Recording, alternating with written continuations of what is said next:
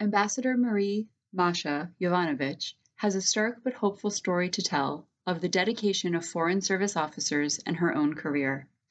As ambassador to Ukraine, her endeavors to encourage democracy, support anti corruption efforts, and advance U.S. interests and values in Ukraine no doubt left a lasting impression that continues to inform the policies of a country now under direct military attack.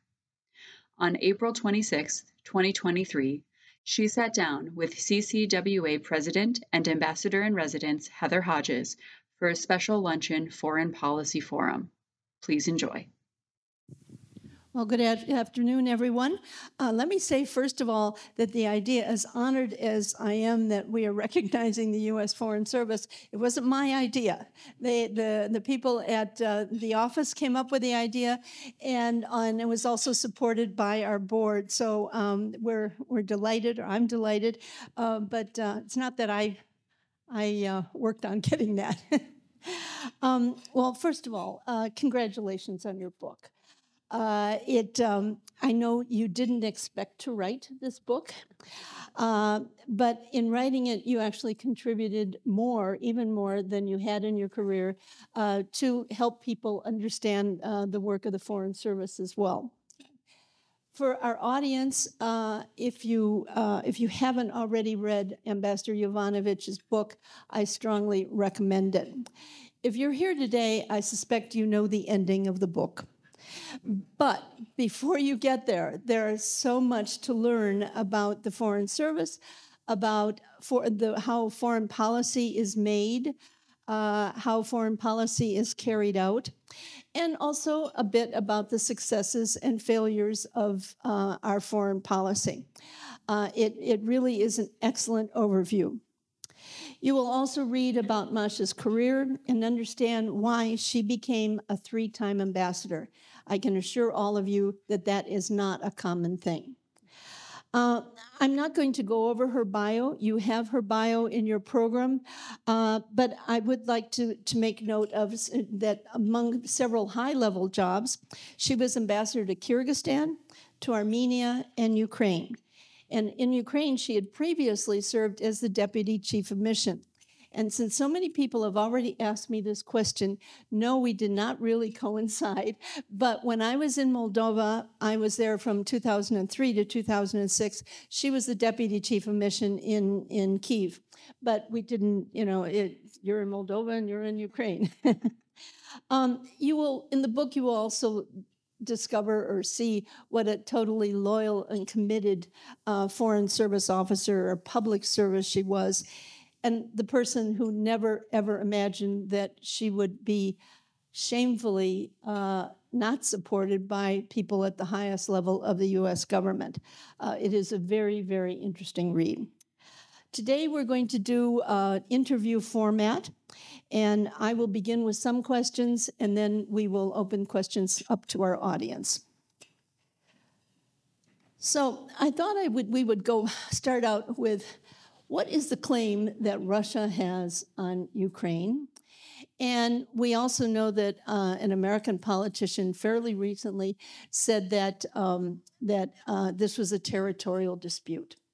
Uh, could you please help our, uh, the, our audience understand what the claim supposedly is and what's wrong about the issue of territorial dispute? Yeah, um, so first of all, let me just say I'm so pleased to be here with all of you here in Cleveland. It's my first visit to Cleveland, and um, it's really an honor to be here. And I'm I'm so thrilled that you're going to be or, uh, honoring Foreign Service officers in the State Department. I mean, I think that's really really great. So thank you.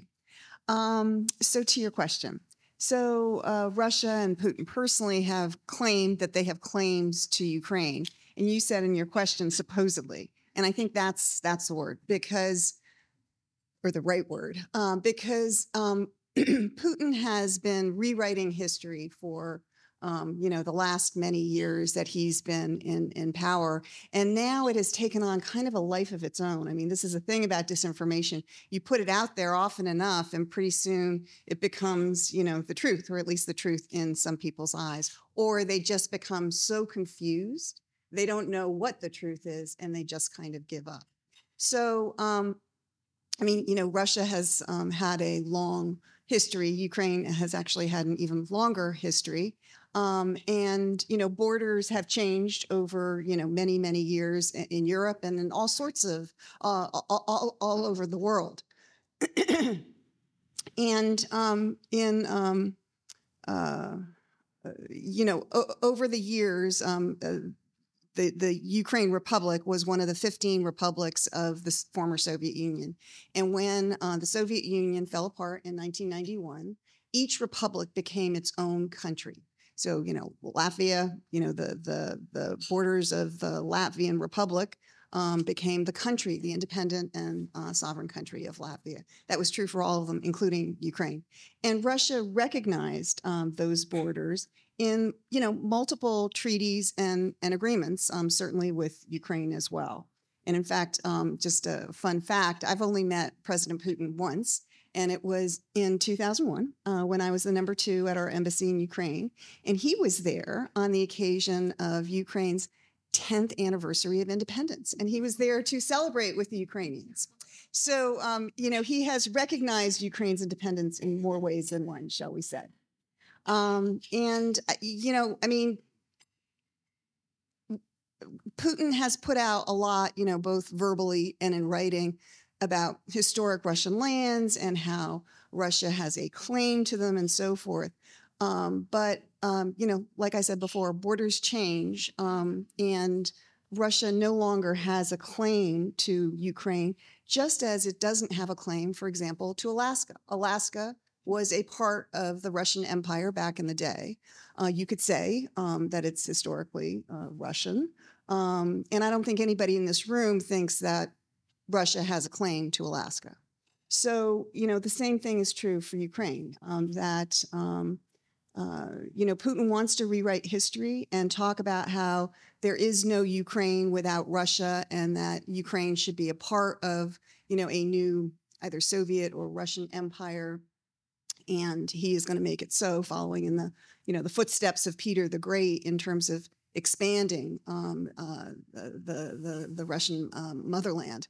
Um, but you know that is his fantasy. It it doesn't mean that there's actually a legitimate claim, and we should not forget that um, ever. Um, and that is you know why we support Ukraine. Um, so to call that this a territorial dispute I think I think I've already answered that question. This is not a territorial dispute. This is about one country um, invading another country with no provocation, um, no good reason to do it, except that they want that country for their own.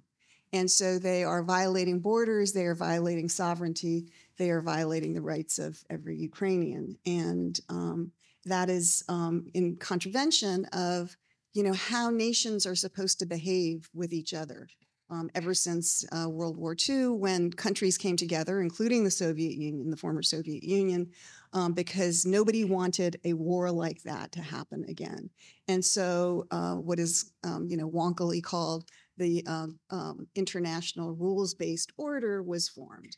You know, over a period of many years, institutions, values, um, expectations, mores, uh, treaties uh, were formed, and um, that has more or less kept, kept the global order since 1945, and it has more or less kept more people more secure, more free, and more prosperous than at any other time in human history. So I'm not telling you that the order, as we call it, um, that is out there right now is perfect and um, doesn't require, you know, some rethinking and some reimagining and some reform. It does, um, but um, to you know kind of throw it away without replacing it with something better first, something that is more um, more representative of the world as it is today, as opposed to the world as it was in 1944, and one that is more fit for purpose, not only to manage um, and meet the challenges of 1945, but the new challenges that we're facing right now and the challenges that are yet to come that we we you know can't even begin to imagine yet. And so um, there's some real hard work that needs to be done. Um, but invading a sovereign country is not the way to do it. how strong was um, Russian influence on the media? And I'm asking that question in Ukraine? in Ukraine. Yeah, um, both w- the first time you were in Ukraine and later, was it at all different? Uh, and did the Ukrainian people, or do the Ukrainian people, but when you were there, recognize uh, Russian mis- misinformation? Was there any way to combat it? Yeah, that is such a good question and such a hard question to answer. So, when I was there the first time, I arrived in 2001. That was 10 years after independence. And if you think about, you know, where the US was 10 years after our independence, yikes, you know, barely a formed uh, country. Um, and, you know, the same thing was kind of true for Ukraine. Same thing was true for all of the new uh, independent states, as we called them. Um, it was very challenging. And so, um, just as you know the leaders and the laws that had been um, inherited from the former soviet union and kind of continued on until they were changed um, in the new countries um, the same thing was true for media and so uh, you know channel one which was the russian uh, or the soviet controlled um, um, broadcasting uh, channel uh, extended all over the former Soviet Union still uh, extended uh, when I arrived in in 2001 and was a very powerful vehicle. I mean, people were used to getting their information from that channel, um, as well as radio that was controlled by the Russian state that still, you know, broadcast. Um, and there wasn't necessarily anything nefarious about it. It was just, you know, the way things always were, and it hadn't really changed yet. And new organic uh, Ukrainian, um, you know, ground up um, media hadn't really taken uh, completely hold yet. Um, and so I, you know, I think it was you know, it was hard for people to differentiate. Most everybody spoke Russian. Um, and so it was very easy to get your uh, your your your news that way. Um, but in 2001, when I arrived in Ukraine, there was the beginning of the formation of civil society, and civil society is something we all take for granted. You know, it is what forms the backbone of our democracy, which is you know an informed and active electorate. You know, people who kind of know what's going on out there and and are active.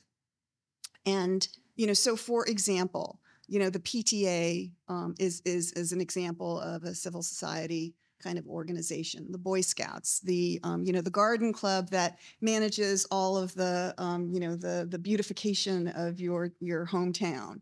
Um, you know those are volunteer kind of organizations, people who have the same interests or they see a need, uh, and they come together and they you know plant beautiful flowers in, in the center of the town because they feel that that's that's necessary and important and there isn't enough tax money to do it. You know they're not waiting for permission. They're not um, waiting uh, for the mayor to say you know you are going to do this. Um, they just do it because it you know it's part of you know what they feel is their civic obligation and and and, and their interest.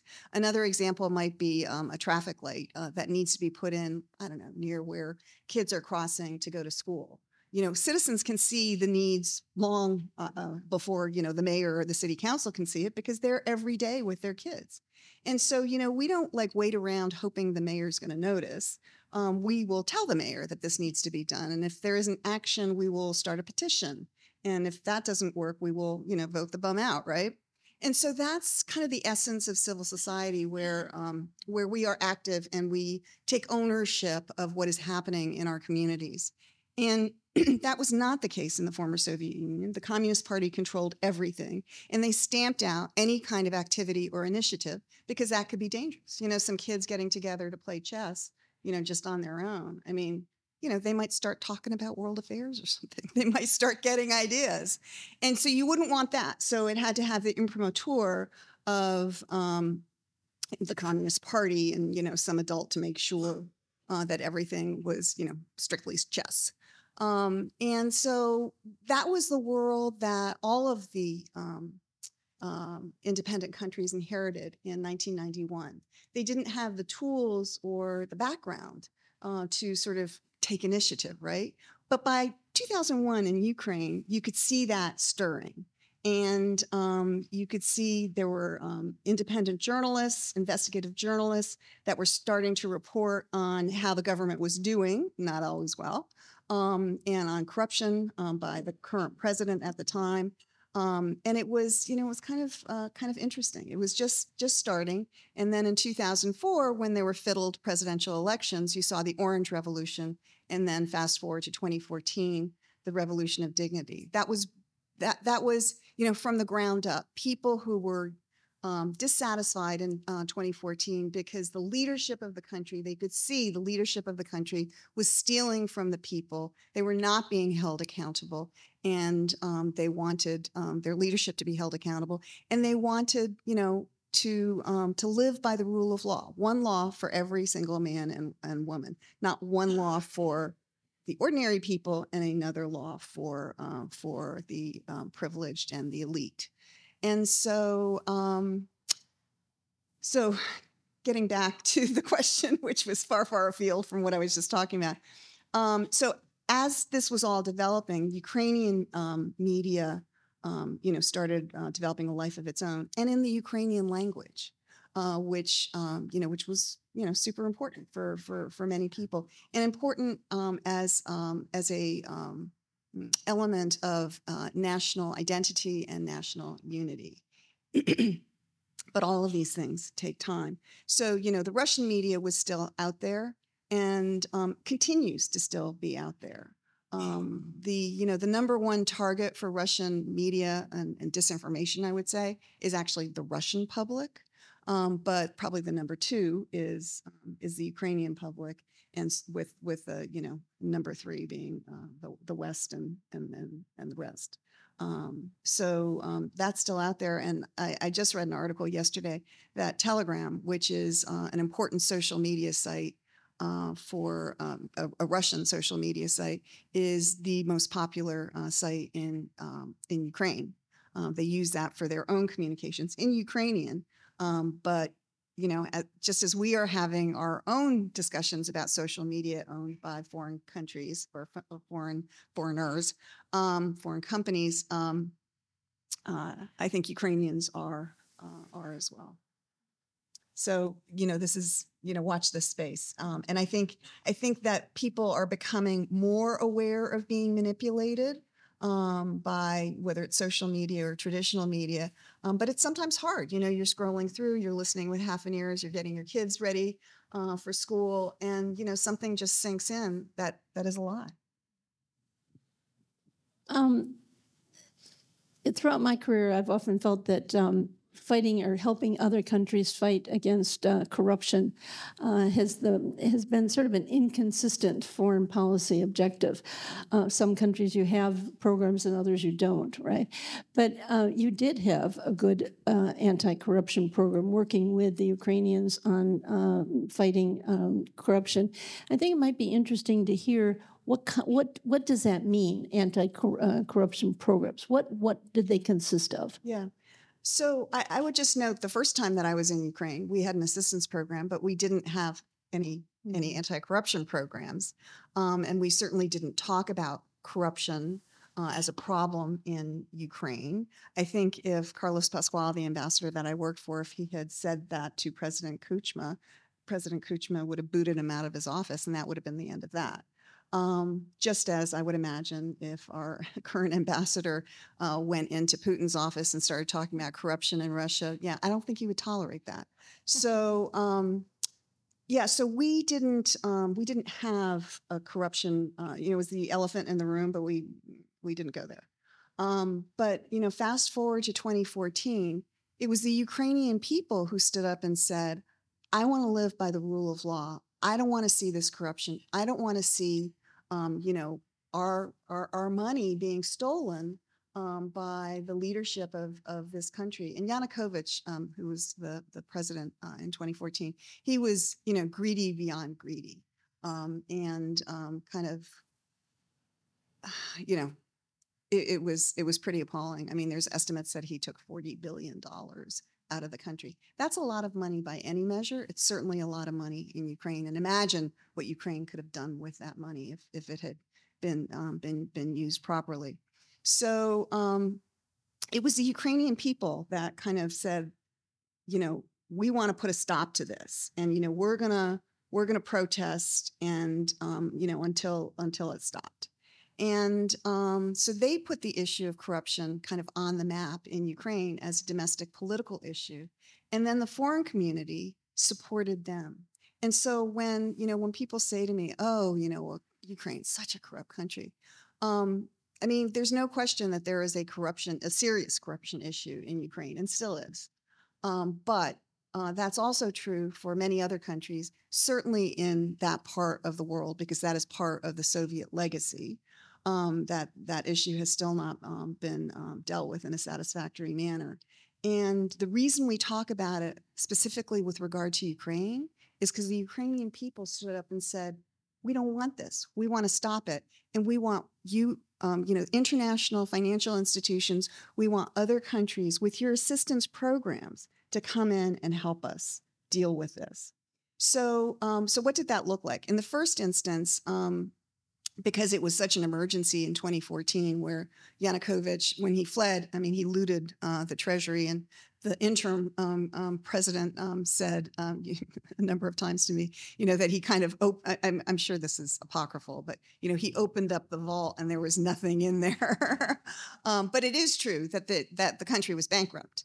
And, you know, how do you, how do you keep it going? How do you keep salaries, you know, people paid and things like that? You don't want it to, the situation to get even worse. Um, so there was there was a real emergency, and um, uh, foreign donors uh, like the US, like the EU, the UK, World Bank, et cetera, we were all ready to help, but we've been helping Ukraine, um, you know, for many, many years. And we wanted to see results, just like the Ukrainian people wanted to see results.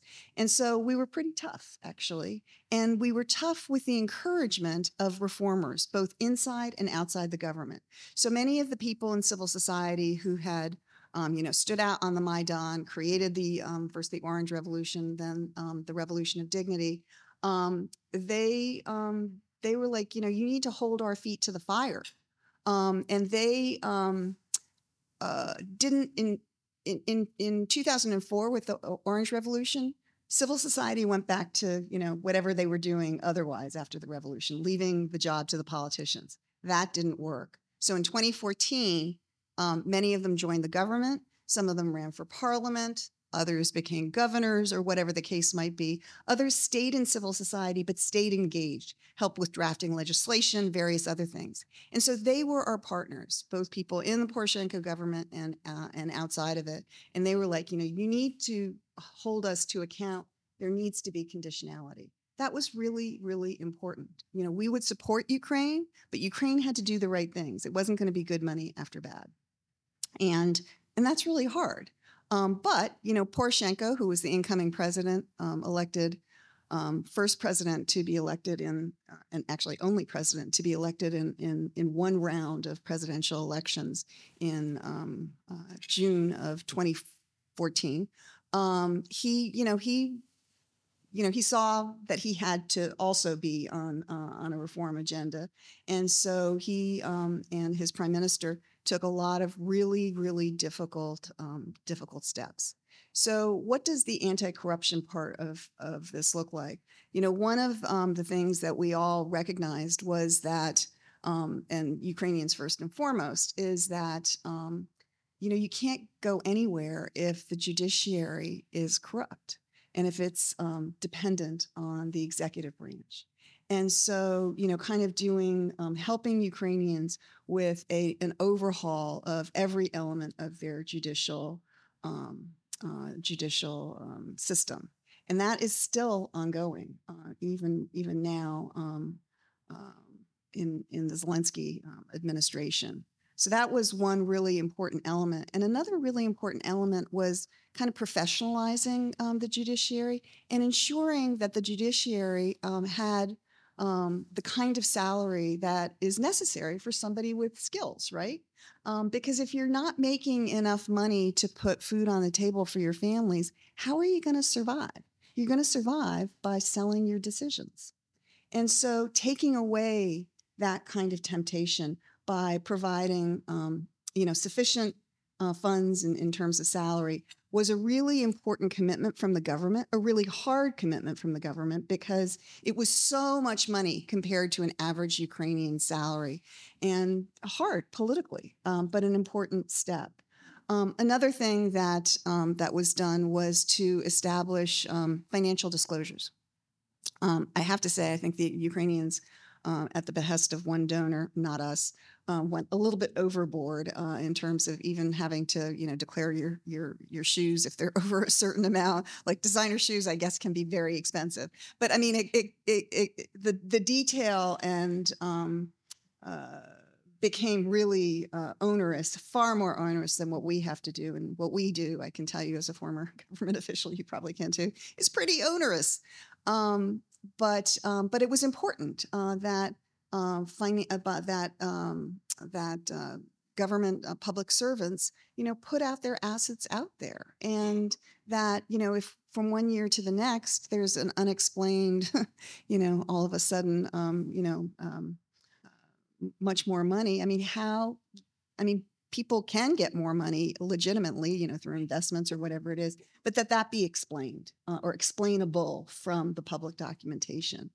And um, and I, I, I think that that was also an important uh, reform. And in fact, um, once it took hold and once people understood what it meant, there were a whole bunch of no good nicks that resigned from government or didn't run for office because they didn't want to be held accountable because they knew they had something to hide. Um, so that was um, that was another reform. Yeah, I, I mean I could go on, but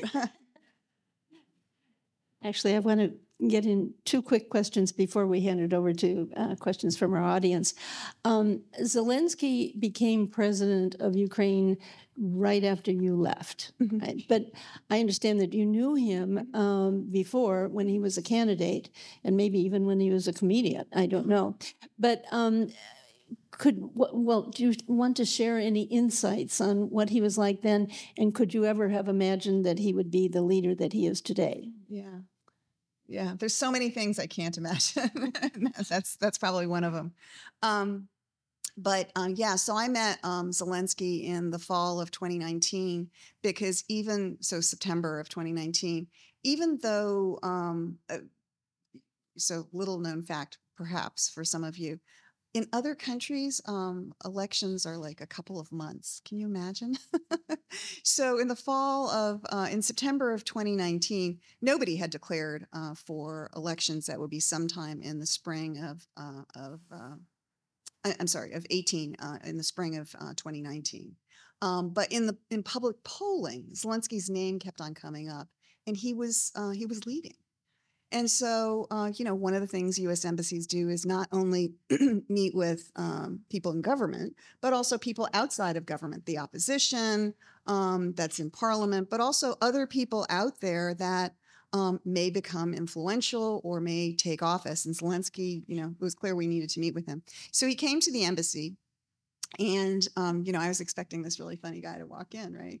Um, and he was funny, um, but it was really clear um, because he told us several times that he was a businessman and that he had built. So he, um, you know, he started as an actor and a comedian and and, and continued on, um, but he uh, had a production company and he produced, you know, movies, plays. He produced all the con- not all of the content, but much of the content for um, for one of the the channels in in Ukraine, and also for the Russian speaking world. I mean, he was first successful in Russia, uh, very successful in Israel, where there's a big Russian speaking population, and in other parts of the former Soviet Union. So he, um, you know, he wanted us to know that he had created this through his own blood, sweat, and tears. You know, with his uh, with his pals, many of whom uh, were from his hometown, and um, and that he was a self-made millionaire. He wasn't, you know, an oligarch who had stolen uh, his money. He was a self-made millionaire, and he was really proud of that. And you know, he had business skills, business chops. Um, so that really kind of made an impression on me that that's how he wanted to present himself. And I think it is true um, that he he certainly has um, a lot of uh, a lot of executive skills. So um, he did become um, president. He had an overwhelming mandate of uh, seventy three percent, and he was the um, first um, president who got um, a majority in each of the um, oblasts, which is like a state um, in in the country. So he had he had the country's mandate um, to, to to to make change, and he ran on uh, two points in the platform. One was anti-corruption, and the other one was ending uh, the war in the Donbass. And um, and he tried. He tried very hard um, and made some progress on uh, on the corruption issues, but it was you know a lot harder than it looks like from the outside, as all of us know. And um, and so by um, you know by February of 2022, a year ago, he was a struggling president. Uh, he was very worried uh, about his standing, uh, which was in the you know high 20s maybe uh, popularity rating. So you know that big mandate was was no longer there, and he was thinking about presidential elections in 2024 and wondering, you know, was he going to be able to win again uh, or win? And then the war happened, and um, you know I think it was transformative, and I think that Zelensky is, um, you know, he drew on his past um, as an actor and, um, you know, somebody with outstanding communication skills. And he, you know, embodied uh, the person that Ukraine needed him to be, you know, the brave wartime leader, the the Churchillian hero. And I think, you know, I'll just recall for you, you know, that um, moment um, a day or so after the war started when you know you had that long um, convoy of vehicles uh, leading to to Kiev um, and um, something like 100 assassination um, teams in the city of Kiev there purposefully to kill um, Zelensky and his family. And the Russians were putting out you know all of the disinformation you know Kiev's going to fall. Zelensky is, um, you know, he's a coward. He's left the country. Um, you know, everybody should give up now. You know, we're liberating you. All of the stuff that we know. And um, Zelensky, um, he walked out that night. Um, and for Ukraine, and he he and his team were in a courtyard. And for Ukrainians, it was very identifiable as the courtyard in front of the presidential building. And he said, "President tut," which means the president is here. And he galvanized um, Ukrainian public opinion, and frankly, I think the world's public opinion that you know he was there in that moment. He was leading Ukraine, the Ukrainian people, but he was also channeling the Ukrainian people because I think all of us have seen that um, you know this isn't just Zelensky at the top doing it all by himself. It's every individual Ukrainian that is you know fighting in their own way, uh, you know, for their family, for their freedom, for their future. It's it's very inspiring. And just real quick, like uh, this comes in the category of hoping people got their just desserts. Um, and you dealt with a lot of unsavory characters, and uh, they contributed to to your last days in in Ukraine. But I'm wondering in particular about um, uh, Yuri Lutsenko, who was in cahoots with Giuliani. Um, did he ever get punished for some of his acts, or did is he still in the picture? So that's an interesting question. Um, so he was a very corrupt in, individual and um, uh, worked for Poroshenko, was quite close to President Poroshenko. And um, at, during the COVID era, he had um, a program on um, on uh, Poroshenko's TV channel called um, uh, the uh, the Truth Is My Vaccine you know, and for somebody who was an inveterate liar like Lutsenko, it was just uh, just an amazing thing. Um, but I understand uh, that he has volunteered um, to fight on the front. I, I, don't know where he is and what his responsibilities are, um, but maybe he will make amends in, in that way. Okay, all right. We will open up for questions. Um, please, we have two microphones around the room, and we ask that you keep your questions short and to the point, uh, and um, we, you will be recognized. Can we just see who has questions so we know how to plan our walk around the room? Just raise your hand. Um, Ambassador, I wanted to tell you I'm about a third of the way through your book, and I think it's a masterful book on a lot of levels. It's a very interesting story, uh, very engaging, a lot of funny stories. Um, the, the, treatment of women obviously plays big in the in there in the State Department. I was actually surprised at some of the stories. Um, and the book has a lot of different levels. And one of the themes, at least so far, is the notion of rule following, being a stickler for rules. And um, you take a very strict point of view, at least in the beginning, and I assume throughout the book, that uh, following rules is very important. You have to go by the book.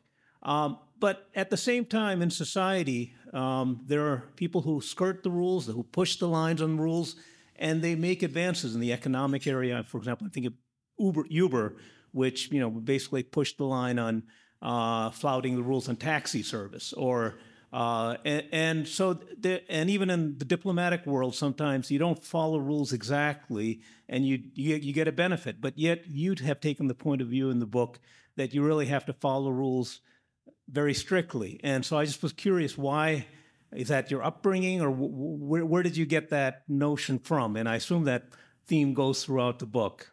It, it does go throughout the book, but perhaps um, I, I, didn't mean it quite as strictly as um, as it came out in the in the book.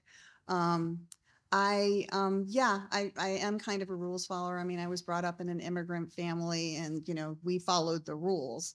And um, I think you know a lot was uh, expected of me as a as, a child, um, and I was told you know we needed to to give back um, to to the United States, and because we were here as immigrants, and we were fortunate to be here in a country uh, with um, with so many freedoms, so many rights, because both of my parents had grown up in uh, countries where they didn't enjoy those um, those rights and they knew what it was not to be able to worship as you pleased not to be able to say what you wanted to live in fear.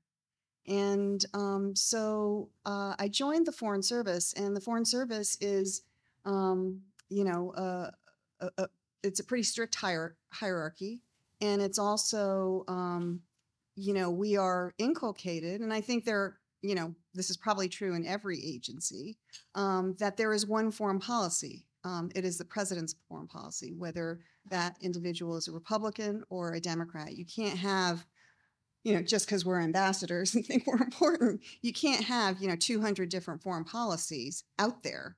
Um, that would be madness. Um, and so we have to follow uh, that foreign policy. But in doing that, I mean, there are a couple there are a couple of things. First of all, in the State Department, we really pride ourselves on having a very robust discussion before we have an agency position on what you know a particular policy should be.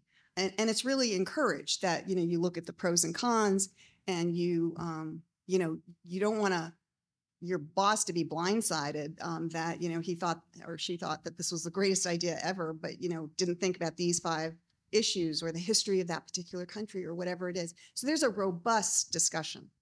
Um, and then you, uh, you know, once the State Department and other agencies have a um, a, a, position, um, then it's time for you know the interagency meeting that the White House calls, and you know then it's hashed out there.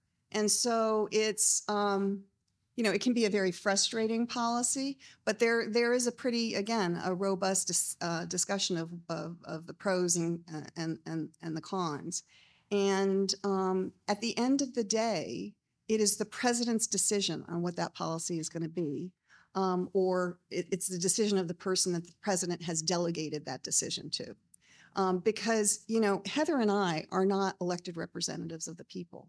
The people elected the president um, they elected other people, um, you know, uh, you know, in the Senate and in the House, um, but they elected the president in order, you know, one of his important or her one day uh, important duties is um, to, you know, set that foreign policy. And so once that foreign policy is set, you know, hopefully we've prevailed and our view is is the policy. But you know, often that does not happen. And so then you need to ask yourself, you know, is this is this a policy you can implement? Is this a policy that you can make better? You know, not an active undermining of that policy, but you know, how can you make it better? Um, you know, out in the field because you know there's a general policy, but you know, all the I's are not dotted and the T's crossed. There's a lot of room for um, creativity and um, you know, making it better is is about all I can say for local conditions. Um, and um, you know, that's what what what I think most of us do. So, um, but you know, sometimes people will feel strongly enough that they can't implement that policy. This is, you know, this is the line, their Rubicon. And so then they have to decide what they're going to do, how they're going to manage that. Are they going to send in, we have something, a channel called the dissent channel that uh, allegedly goes to the Secretary of State, or at least people around uh, him or her, um, to say, you know, this policy is wrong and this is why. Um, or do you feel that you need to quit um, and, you know, write a book and write op-eds and, you know, be in opposition to that policy? Or is this something that you can more or less live with? Um, because I, I will tell you, um, you know, there is no president that you're going to agree with 100% of the time. You know, you're probably lucky if you can agree with that person 80% of the time. So, where is your line? And I think that's something that each one of us has to decide on every, you know, every particular case. It usually doesn't come to that. It's not usually that that dramatic. Um, but um, it, it, seemed that that might be uh, where uh, where your thoughts uh, were were going, and I, I, don't know if you want to ask a follow up. No, you didn't have time. I'll get with you later.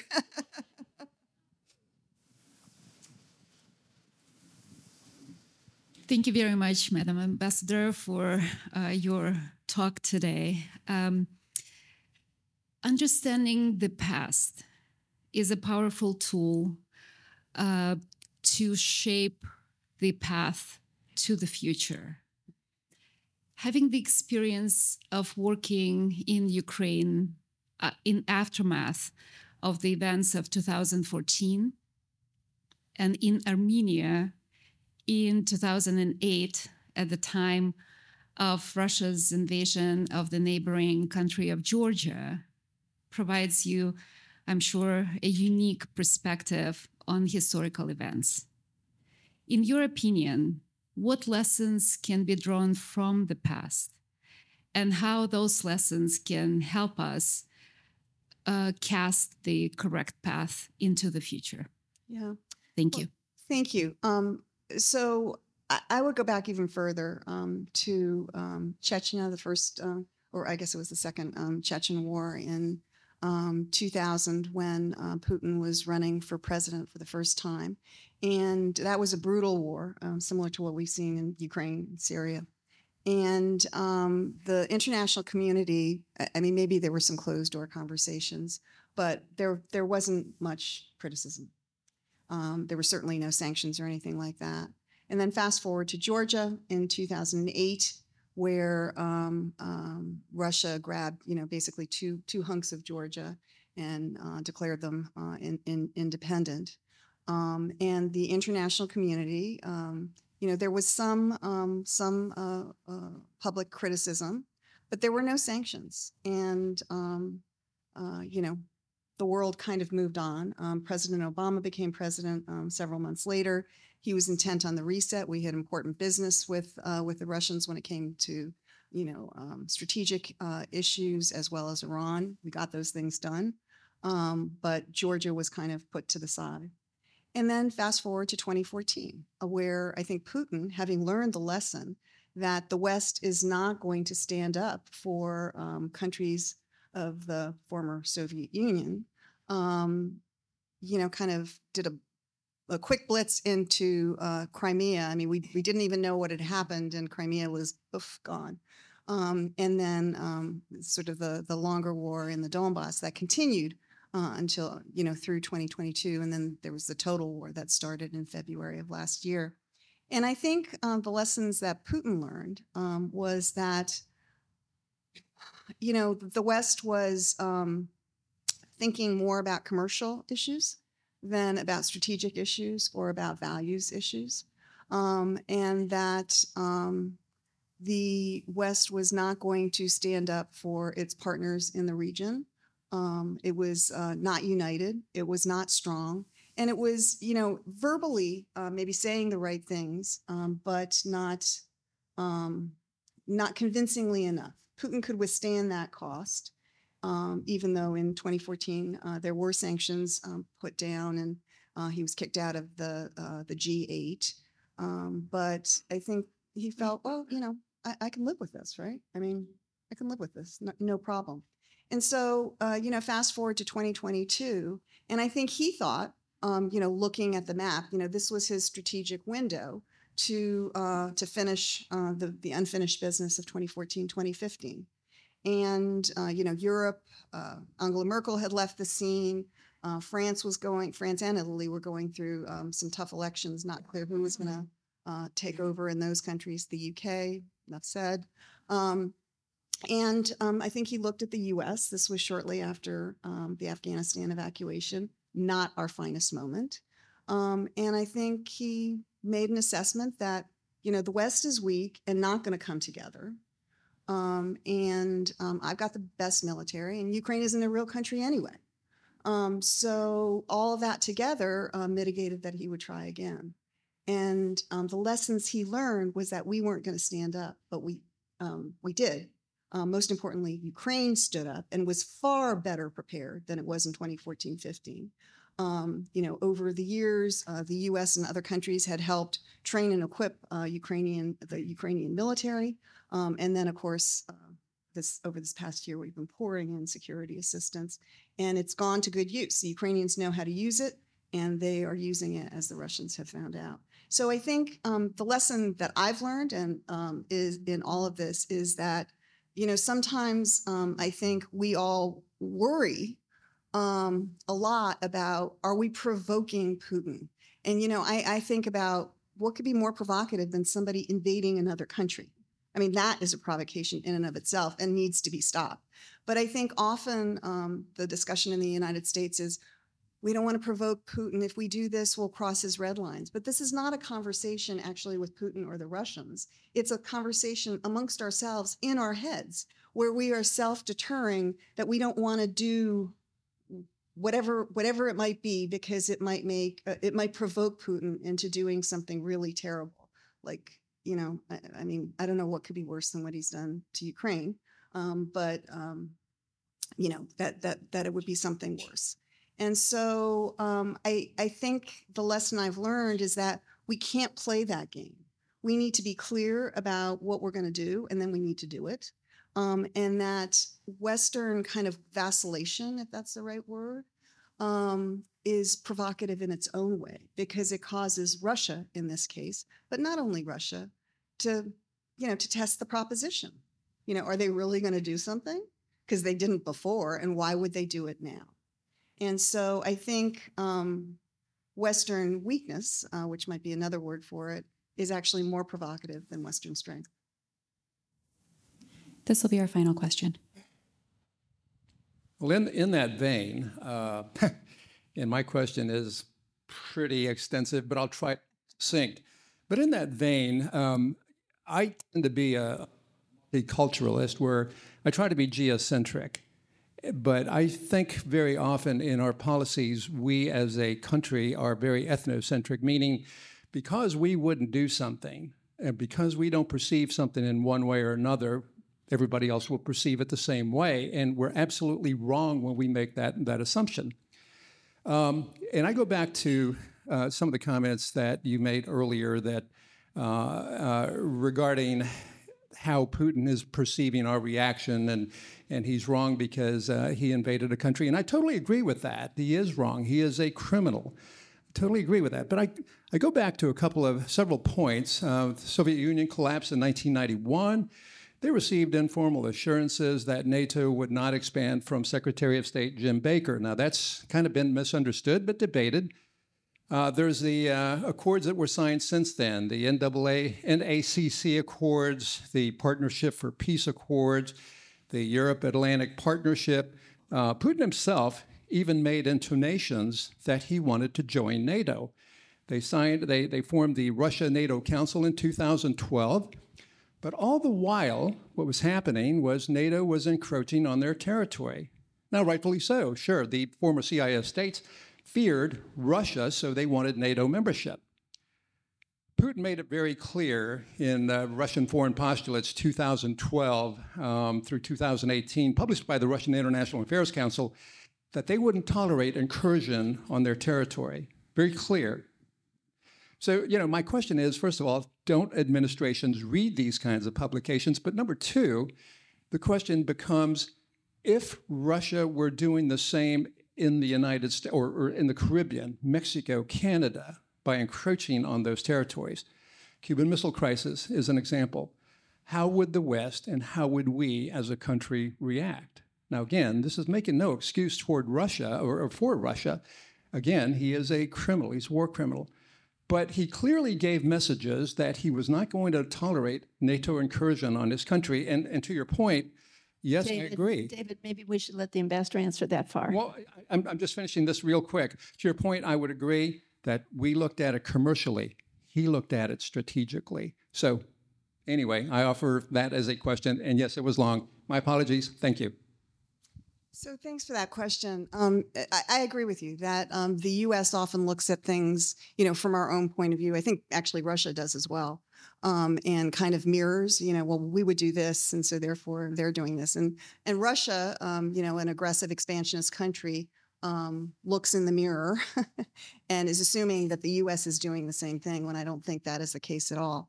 Um, I also think that we tend to look at events uh, around the world and assume that it is all about the US. You know, we we did we did something to cause that or we didn't do something and therefore it's our fault. Or we take a lot of credit where maybe credit is not due. Um, because in every case um, around the world, in every country around the world, um, even you know with a superpower like the United States, um, the single most important actor is actually that country. And you know what what makes up the the the the, the power in, in that country the population the leadership uh, et cetera. And we sometimes tend to forget that although as ambassadors i'm sure you've often had the the experience of going in and asking a country to do something and they're like "Mm, yeah no. Uh, and so so much for that. But they have agency and we forget that. We forget that countries have agency. So um, to take the last part first. Um, so um, encroaching on Russian territory. Well, um, I, I- know that Russia has this 18th century view of things, um, of spheres of influence, and that um, you know that um, countries um, outside of uh, of Russian space, uh, Russian borders, you know, are theirs or should be theirs, or should follow their uh, foreign policy line.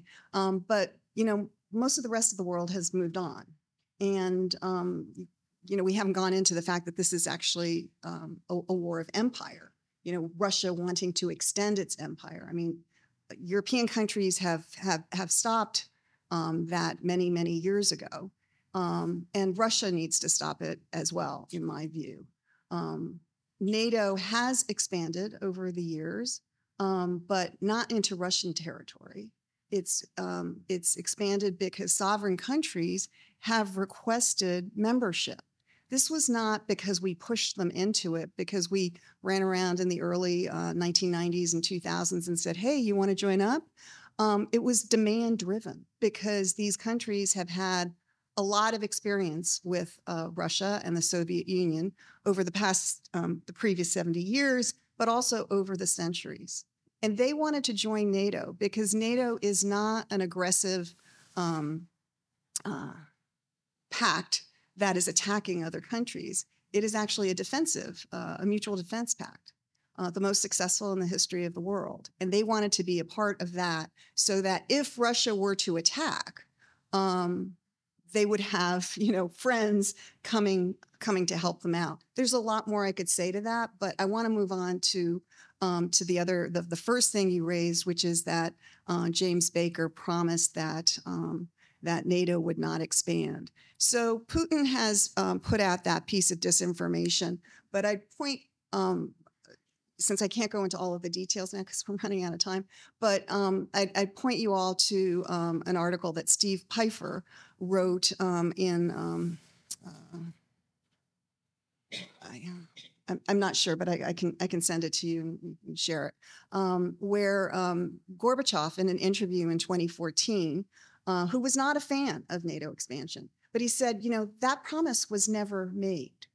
Um, the the the negotiations in questions were were what we'll call the two by four um, negotiations about the unification of Germany in 1989 and 1990 nobody at well maybe some people at that point were thinking the soviet union was also going to fall apart but nobody was thinking that it was when the eastern european countries as we called them then um, all of a sudden you know broke free from uh, from the uh, iron curtain and um, uh, German unification was on the table. And so, what what the promise that was made and what was put into the actual treaty agreement uh, was that um, NATO countries other than West West Germany at the time um, would not um, would not expand into what was then Eastern Germany. And as Gorbachev said in that 2014 um, interview, he said that promise was kept. Now he then went on to criticize NATO expansion, which is a different matter. Um, but um, I think um, you know a number of people who want to criticize NATO expansion, which one can do. You know there there are legitimate reasons to to want to criticize it or to criticize it, um, but that particular argument is just false. But Putin keeps on repeating it because it has a resonance of promises broken, um, and um, it's it's simply disinformation. Well, if there is ever any doubt in anyone in this room's mind about how professional, competent, thoughtful, and dedicated our American diplomats are, I think Ambassador Yovanovitch just gave us an extraordinarily masterful demonstration of what the Foreign Service does for us. So I would like all of us to give her a very, very, very, very warm round of applause.